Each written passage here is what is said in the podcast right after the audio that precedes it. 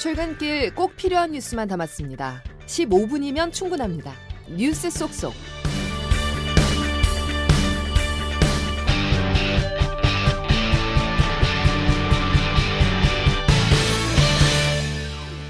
여러분 안녕하십니까? 10월 10일 화요일 CBS 아침 뉴스 김은영입니다. 팔레스타인 무장정파 하마스와 이스라엘의 교전에서 양측에 1,500명에 달하는 사망자가 나왔습니다. 하마스는 가자 지구에 대한 이스라엘 폭격이 계속될 경우 민간인 포로를 처형할 것이라고 보복을 예고했습니다. 자세한 소식을 최인수 기자와 얘기 나눠보겠습니다. 최 기자. 네. 현재 상황이 어떻습니까? 어, 교전 나흘째로 접어드는 시점인데요. 하마스가 이스라엘을 겨냥해서 현 시간 7일 그 수천 발의 로켓을 쐈습니다. 새벽 6시 30분부터 20분 동안, 그러니까 지금 이 시각쯤이겠죠. 20분 만에 5천 발을 쐈다고 하는데 이스라엘 남부 지역의 무장대원들을 침투를 또 시켰습니다. 어, 이스라엘은 전쟁으로 규정을 했고 하마스가 통치하는 가자 지구에 보복 공습을 가했습니다. 어, 현지 시간 9일 집계로 이스라엘은 사망 800명 이상, 부상 2,600명 이상, 하마스는 사망 680여 명, 부상 3,700여 명으로 발표를 했습니다. 그러니까 사망자를 합치면 양측에서 1,500명 정도가 됩니다. 어, 성지 순례에 나섰던 우리 국민 등은 오늘 새벽에 이제 귀국길에 올랐는데 한국인 피해는 아직 확인된 건 없다고 합니다. 네. 사망자와 부상자뿐만 아니라 현재 가자 지구에 붙잡혀 있는 인질이 150명 정도로 추정된다고요. 네, 그렇습니다. 네. 하마스는 이스라엘이 폭격을 계속하면 이들을 처형하겠다고 예고를 했고 이스라엘은 지상군 투입까지 준비하고 있는데요. 앞으로 어떻게 전망됩니까? 어, 이제 이스라엘 총리가 강력한 보복을 시사했고 지상군 투입을 준비를 하고 있습니다. 미국은 이스라엘 지원을 위해서 항모 전단을 이동 배치를 했죠. 근데 만약 이스라엘이 끝장 보복을 결행을 한다면 9년 만에 지상군 투입이지만 이스라엘이 떠안아야 할 부담은 작지가 않습니다. 우선 말씀하신 대로 이제 하마스 무장대원들에게 끌려간 인진들이 이제 걸림돌이 되겠죠. 이들의 희생을 대가로 보복국을 벌였다 이런 비난을 피할 수가 없을 거고요. 대규모 민간인 희생 역시 불가피합니다. 여기가 이제 인구가 조밀한 지역에서 그렇거든요. 그리고 아랍권 반발과 그 여파도 고려를 해야 합니다. 이란이나 이란의 지원을 받는 중동 지역 무장 세력들이 분쟁에 가담을 하면 5차 중동 전쟁으로 번질 수 있다 이런 우려가 나옵니다. 네. 그래서 일각에서는 이란의 지원을 받는 하마스가 이런 상황을 염두에 두고 네. 전례 없는 이스라엘 공격을 준비했다 이런 관측도 나오죠. 그렇습니다. 네. 네. 섣부른 지상전 전개는 이스라엘 입장에서는 적의 의도에 휘말리는 결과가 될 수도 있겠는데요. 네, 이제 그 중동의 화약고로 불리는 이 팔레스타인 가자 지구가 최근 이제 17년째 상당히 고립된 상태였습니다. 네. 평화 협정 이후에 이스라엘이 철수한 게 2005년인데 이듬해 하마스가 팔레스타인 총선에서 과반 의석을 차지하면서 갈등이 다시 시작이 됩니다. 결국 2007년부터 이스라엘의 봉쇄 작전으로 이것은 세계 최대의 감옥으로 불리기도 하고요. 높은 실업률과 빈곤으로 국제사회 자금 의존도가 상당히 높아져 왔습니다. 네, 네, 그래서 최근 더욱 고립될 처지에 놓인 하마스가 존재감을 부각하려는 무력 행동에 나섰다는 분석도 있지 않습니까? 네, 이제 특히 이제 이스라엘이 아랍에미레이트, 바레인 등과 협약을 맺었고 최근 이슬람 수니파 종주국인 사우디아라비아와 관계 정상화, 그러니까 수교 협상의 속도를 상당히 내고 있었는데요. 어, 이럴 경우 팔레스타인과 하마스에 대한 이슬람 국가들의 지원이 크게 줄어들 수 있다 이런 우려가 작용했다는 해석입니다. 그러니까 상당히 이제 하마스가 코너에 몰렸다는 거죠. 어, 여기에 하마스의 배후에 이란이 있다는 분석이 나오는데요. 어, 가정을 해보면 이스라엘과 사우디의 수교를 막는 것은 하마스뿐만 아니라 이란에게도 이익이 됩니다. 어, 이란은 이제 시아파를 대표하는 그 대표하는 나라인데 이제 이란과 사우디 두 나라가 섞이기에는 이제 너무나 앙숙이죠. 또 이란과 이스라엘은 서로 주적으로 간주를 하고 있는데 이스라엘은 이란의 핵 개발 저지를 위한 핵시설 공습 등을 위협을 해왔습니다. 어, 이스라엘과 사우디를 위시한 순위 아랍군의 화해로 이른바 중동 대탕트가 이루어질 경우에 강경 투쟁 노선 입지가 위태로워질 거고 중동 평화 무드에 제동을 걸려는 의도가 있다 이렇게 이런 해석들이 나오고 있습니다. 어, 미국이 어떤 입장이냐 이란 개입의 증거를 갖고 있지 않다 이렇게 극도로 신중하고 조심스러운 입장인데요. 어, 중동의 안정화라는 바이든 행정부의 외교 정책 이 하나가 있고 또 우크라이나 지원이라는 두 개의 전선 에서 미국의 고민이 깊어질 수밖에 없을 겁니다. 어, 이란 정부는 배후설 공격 승인설을 공식적으로 부인을 했고요.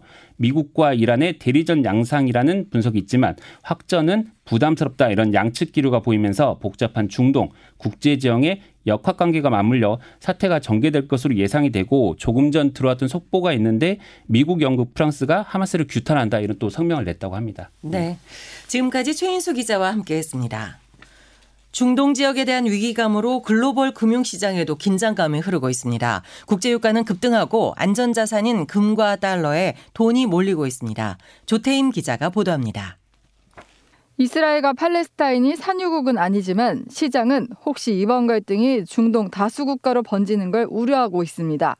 오늘 새벽 장을 마친 뉴욕 상품 거래소에서 서부 텍사스산 중진류 선물은 전거래일보다 4.24% 급등했고 북해산 브렌트유 선물도 4.14% 올랐습니다. 앞서 어제 아시아 거래에서도 유가는 4% 이상 치솟았습니다.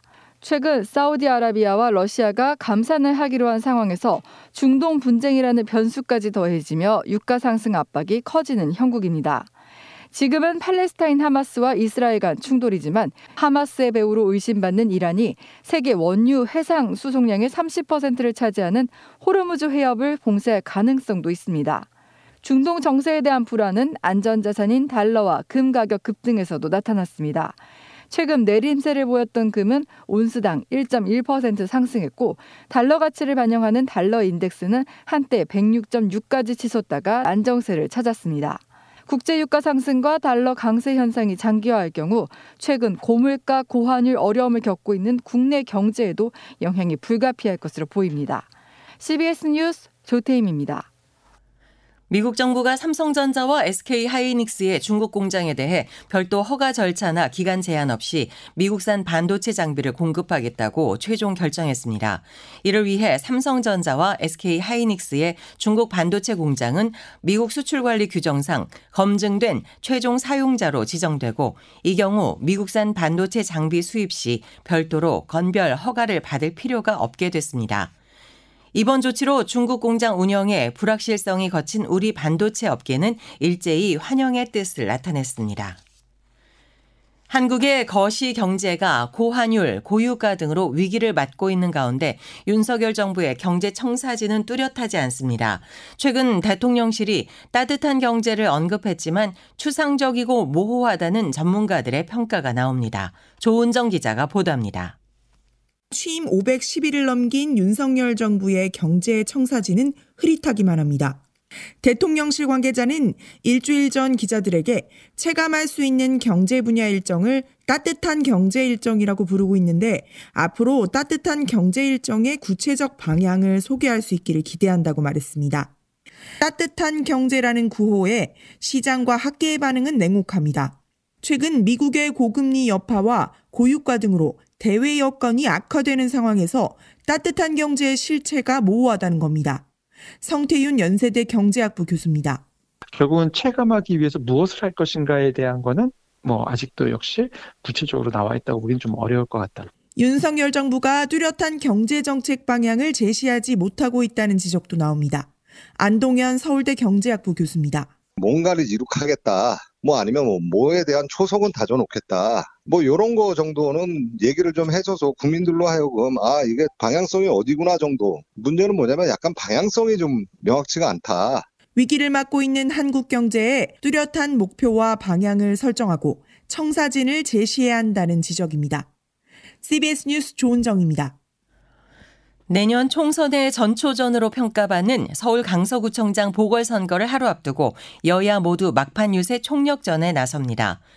국민의힘 지도부는 오늘 오후 6시 서울 강서구 발산역 앞에서 마지막 지원 유세를 진행하며 김태우 후보의 지지를 호소할 예정입니다. 민주당도 소속 의원들이 오늘 하루 강서구 일대를 샅샅이 돌면서 진교훈 후보에 대한 표심을 공략할 계획입니다. 오늘부터 21대 국회 마지막 국정감사가 시작됩니다. 올해 국정감사는 내년 4월 총선을 앞둔 시점이라 존재감을 발휘해야 하는 여야의 극한 대치가 예상됩니다. 김명지 기자입니다. 국회가 한 달 동안 실시되는 국정감사 일정에 돌입합니다. 더불어민주당 이재명 대표 구속영장 기각, 대법원장과 각 부처 장관 인사 등의 문제를 놓고 여야가 치열하게 격돌할 것으로 보입니다. 당장 오늘 법사위에선 국회에 임명 동의안 부결로 공백 상태인 대법원장 자리와 이재명 대표 수사 문제를 둘러싼 여야의 충돌이 예상됩니다.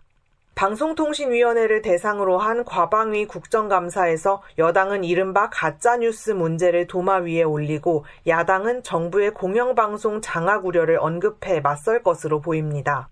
또 국방부 등을 대상으로 한 국방위 국정감사에선 야당 주도로 패스트 트랙으로 지정된 채상병 사망 사건 특검법이 주요 쟁점이 될 것으로 전망됩니다. 이 밖에 국토위 등에서도 김건희 여사 일가가 연루됐다는 의혹을 받는 서울 양평 고속도로 노선 변경 논란과 지난 문재인 정권에서 부동산, 고용, 소득 등 주요 국가 통계에 조작이 있었다는 감사원 감사 결과 등이 대표적인 사례입니다. CBS 뉴스 김명지입니다. CBS 취재 결과 우리 정부가 일본 후쿠시마 원전 오염수 방류를 앞두고 수입 수산물 안전 홍보에 기존 예산의 5배를 끌어다 쓴 것으로 확인됐습니다.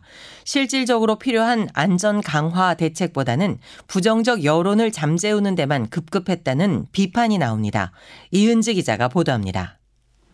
일본 도쿄 전력은 8월 말에 이어 지난 5일부터 원전 오염수 2차 방류에 들어갔습니다.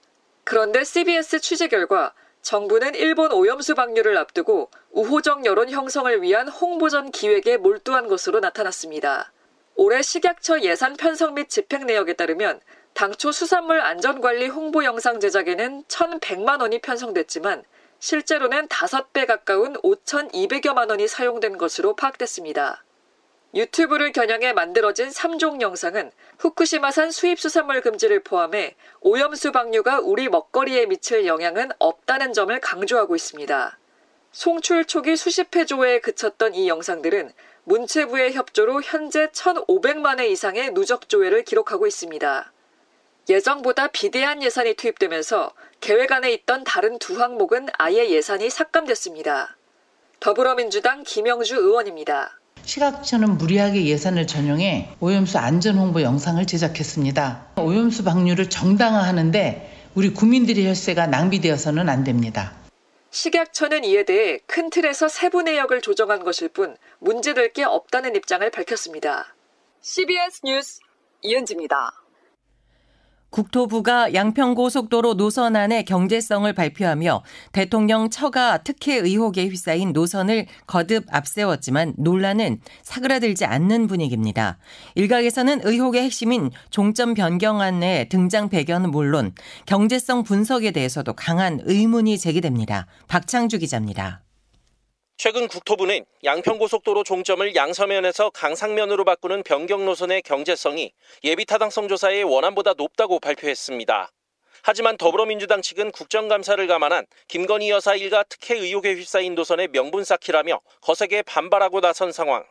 민주당 한준호 의원입니다. 강상면 방향이 1도 어, 나오지 않은 상태에서 어, 마치 경제성이 더 높은 것처럼 호도를 하고 있기에 의혹의 핵심은 김 여사 일가 땅들이 몰려 있는 곳으로 종점이 바뀐 배경에 대한 것인데 경제성 비교는 이와 무관하다는 주장이 나옵니다. 그마저도 논란 대상이 됐던 용역사가 다시 분석을 맡아 한 달 만에 결과를 냈다는 점에서 신뢰할 수 없다는 의견도 뒤따릅니다.